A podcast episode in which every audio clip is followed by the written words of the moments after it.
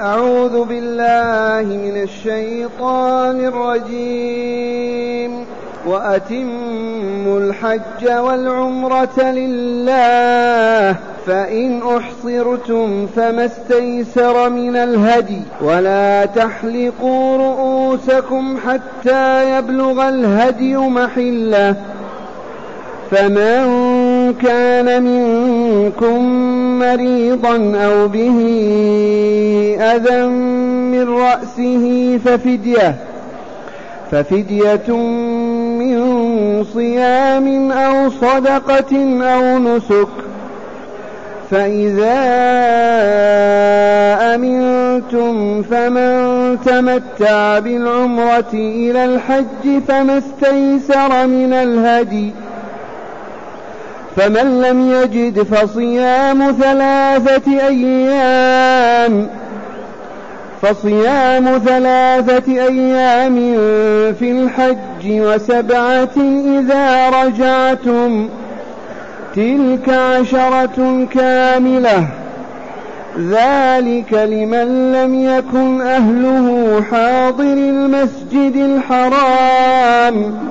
واتقوا الله. واتقوا الله واعلموا أن الله شديد العقاب. معاشر المستمعين والمستمعات من المؤمنين والمؤمنات قول ربنا جل ذكره وأتموا الحج والعمرة لله. هذا أمر الله عز وجل. الله يأمرنا نحن المؤمنين والمؤمنات أن نتم الحج والعمرة له ولا نشرك به سواه. ومن هنا يجب على المعتمر والحاج أن يخرج من بلده لا يريد إلا وجه الله. لا تجارة ولا مال ولا ولا ما يريد إلا أداء هذا الواجب. حتى يكون قد أدى العمر لله وأدى الحج لله. كان المشركون يقول لبيك اللهم لبيك لا شريك إلا شريكا هو لك تملكه ما ملك. هذا ما هي لله. معشر المؤمنين والمؤمنات نصح نيتنا عند الإقبال على الحج والعمرة لا نريد إلا وجه الله. لا تجارة ولا مال ولا فلان ولا فلان. نخلصها خالصا لله. استجابة لقول الله تعالى وأتموا الحج والعمرة لله. والحج كما تعرفون قصد البيت الحرام للعبادة وأركانه عرفة وهو الحج الحج عرفة. أما العمرة فهي الزيارة فقط للبيت الطواف والسعي بين السماء والمروة. ثم يقول تعالى فإن أحصرتم من أحصركم عدو من العدو. حادث من الأحداث منعك من دخول مكة. أحرمت من ميقاتك أو قبله ومشيت فجاء مانع منعك من دخول مكة والوصول إليها وأنت محرم بالحج أو بالعمرة على حد سواء. فماذا تفعل؟ فما استيسر من الهدي فالواجب عليك ما تيسر لك من الهدي. ذبح شاء بقرة بعير عنز ما استطعت.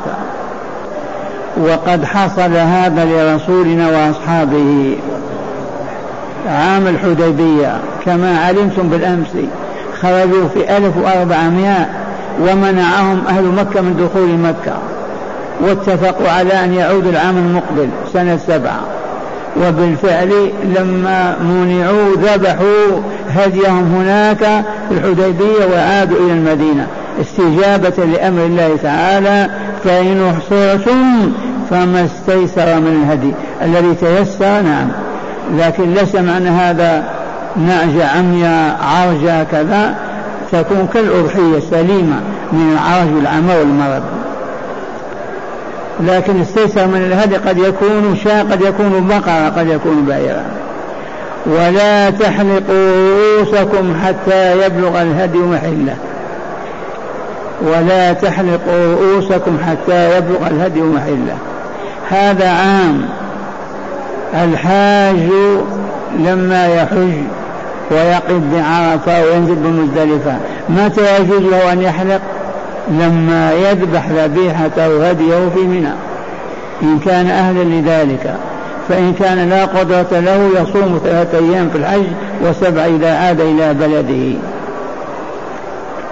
هكذا يقول تعالى ولا تحلقوا رؤوسكم حتى يبلغ الهدي محله مكان الذي ينحر فيه فمن كان منكم مريضا أو به أذى من رأسه ففدية من صيام أو صدقة أو نسك.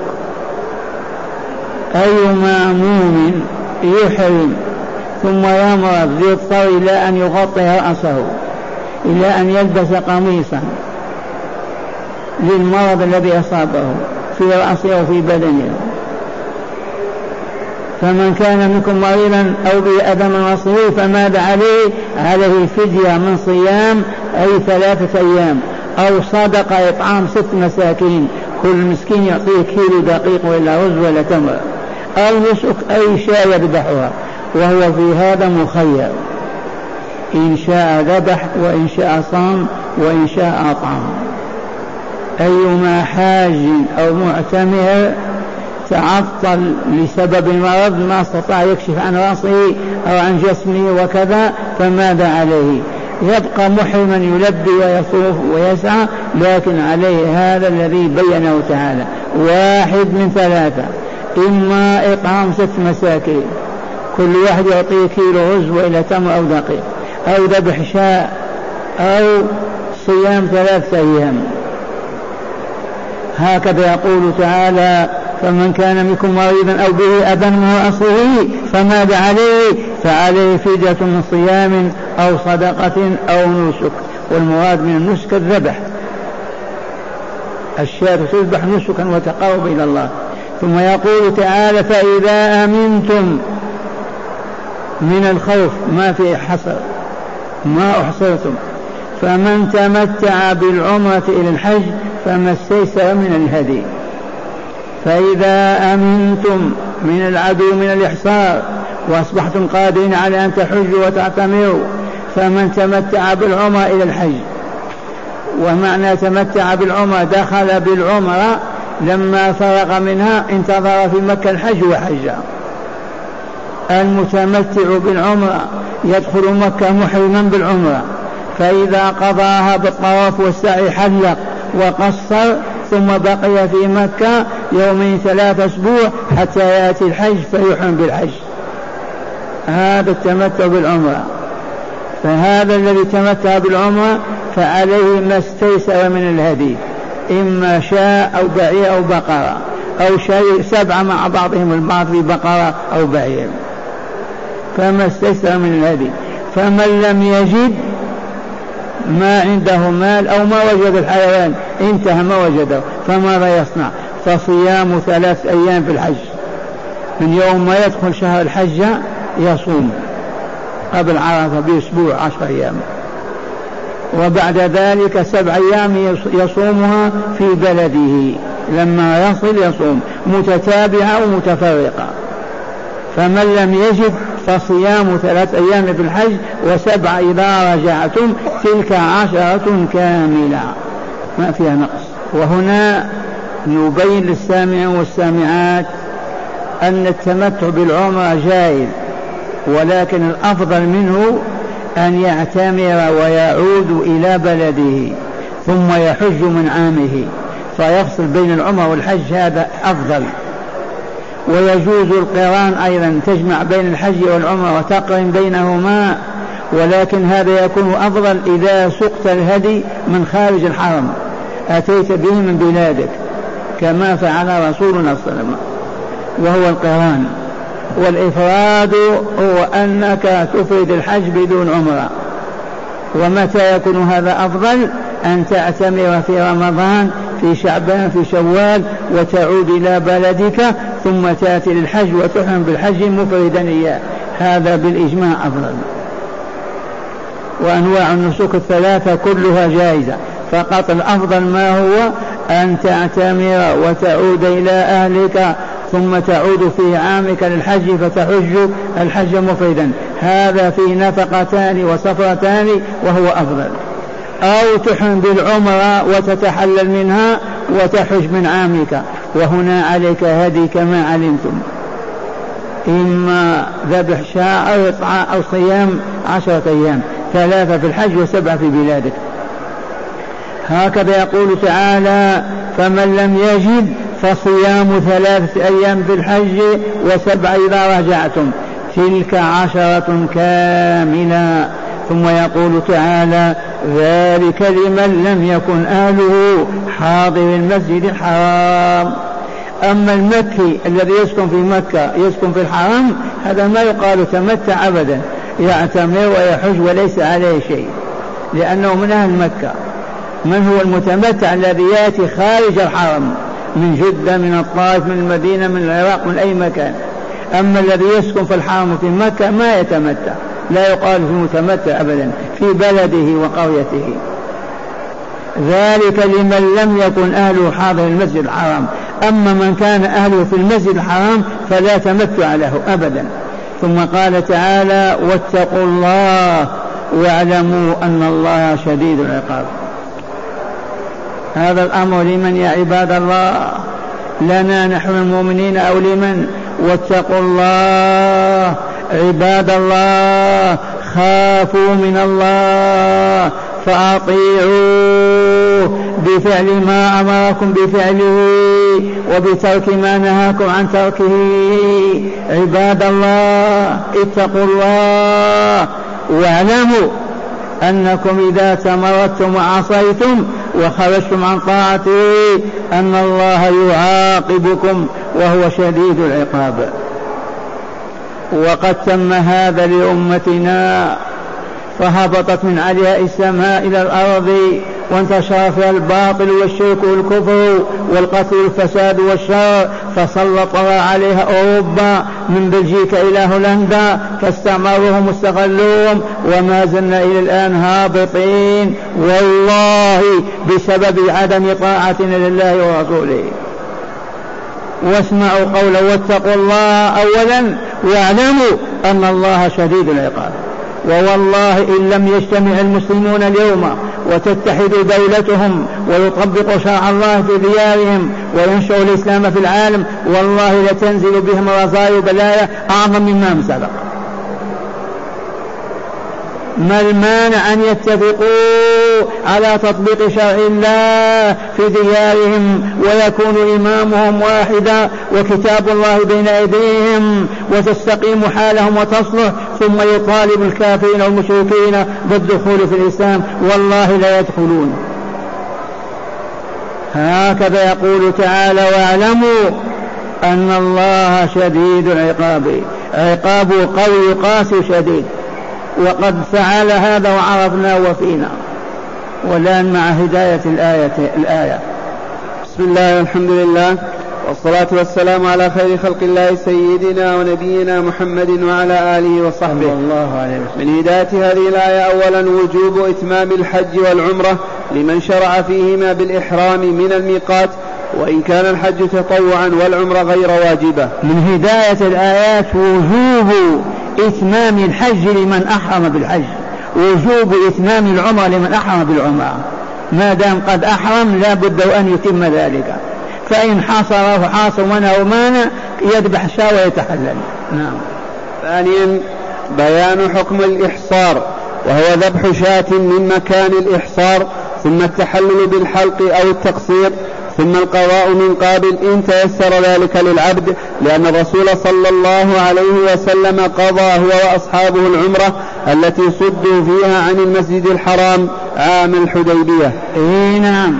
على من خرج للحج أو العمرة وأحصر ومنع عليه أن يذبح شاء أو ما تيسر ويعود إلى بلاده وله نية العودة إن شاء الله إلى الحج العام المقبل أو العمرة وهذا رسول الله صلى الله عليه وسلم وأصحابه 1400 لما أحصروا في الحديبية وعادوا إلى المدينة العام المقبل حسب الاتفاقية اعتمروا. نعم. ثالثا بيان فدية الأذى وهي أن من ارتكب محظورا من محظورات الإحرام بأن حلق أو لبس مخيطا أو غطى رأسه لعذر وجب عليه فدية. وهي صيام أو إطعام أو ذبح شاة. كما علمتم من أحرم وأصيب بأذى مرض أو ما إلى ذلك فغطى رأسه أو لبس ثوبه عليه ماذا؟ واحدة من ثلاثة.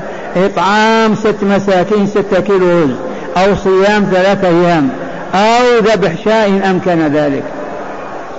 رابعا بيان حكم التمتع مفصلا. وهو أن من كان من غير سكان مكة والحرم, والحرم حولها إذا أحرم بعمرة في أشهر الحج وتحلل منها وبقي في مكة وحج من عامه أن عليه ذبح شاه فإن عجز صام ثلاثة أيام في مكة وسبعة في بلاده. أي نعم. من كان من أهل مكة وأحرم واعتمر وهو في مكة لا شيء عليه. أما من جاء من خارج الحرم محرما بعمرة فتحلل منها وجاء الحج فلا بد وأن ماذا عليه أن يذبح شاء عاجز يصوم عشرة أيام ثلاث أيام في مكة وسبع أيام في بلاده. وأخيرا الأمر بالتقوى وهي طاعة طاعة الله تعالى بامتثال أمره واجتناب نهيه والتحذير من تركه من تركها لما يترتب عليه من العقاب الشديد. من هداية الآية المباركة على المؤمنين أن يعلموا أن الله عز وجل خوفهم بقوله واعلموا أن الله شديد العقاب فما على المؤمنين إلا أن يطيعوا ربهم ولا يعصوه فيصوم ما أمرهم بصيامه ويفعل ما أمرهم بفعله ويقول ما أمرهم بقوله ويعتقد ما أمرهم باعتقاده وهذه الحقيقة نكرر القول فيها. عباد الله يجب على المؤمنين نساء ورجالا وأطفالا في مدنهم وقراهم أن يجتمعوا والله كل ليلة من صلاة المغرب إلى صلاة العشاء ليتعلموا ويعرفوا محاب الله ما هي وكيف يفعلون يفعلونها ويعرفوا مكاره الله ما هي وكيف يتركونها وبذلك يعلمون ويعملون ويسود ويفوز. أما والجهل ينتظمهم لا يعرفون واجبا ولا معروفا. مئات لا يعرفون ما الله عز وجل. كيف ينصرهم الله؟ كيف يكملون؟ كيف يسعدون؟ والله ما كان. لا بد من أن نتقي ربنا بأن نعرف ما يحب وما يكره ونفعل المحبوب ونترك المكروه إيمانا وطاعة له وبذلك نكمل ونسعد في الدارين.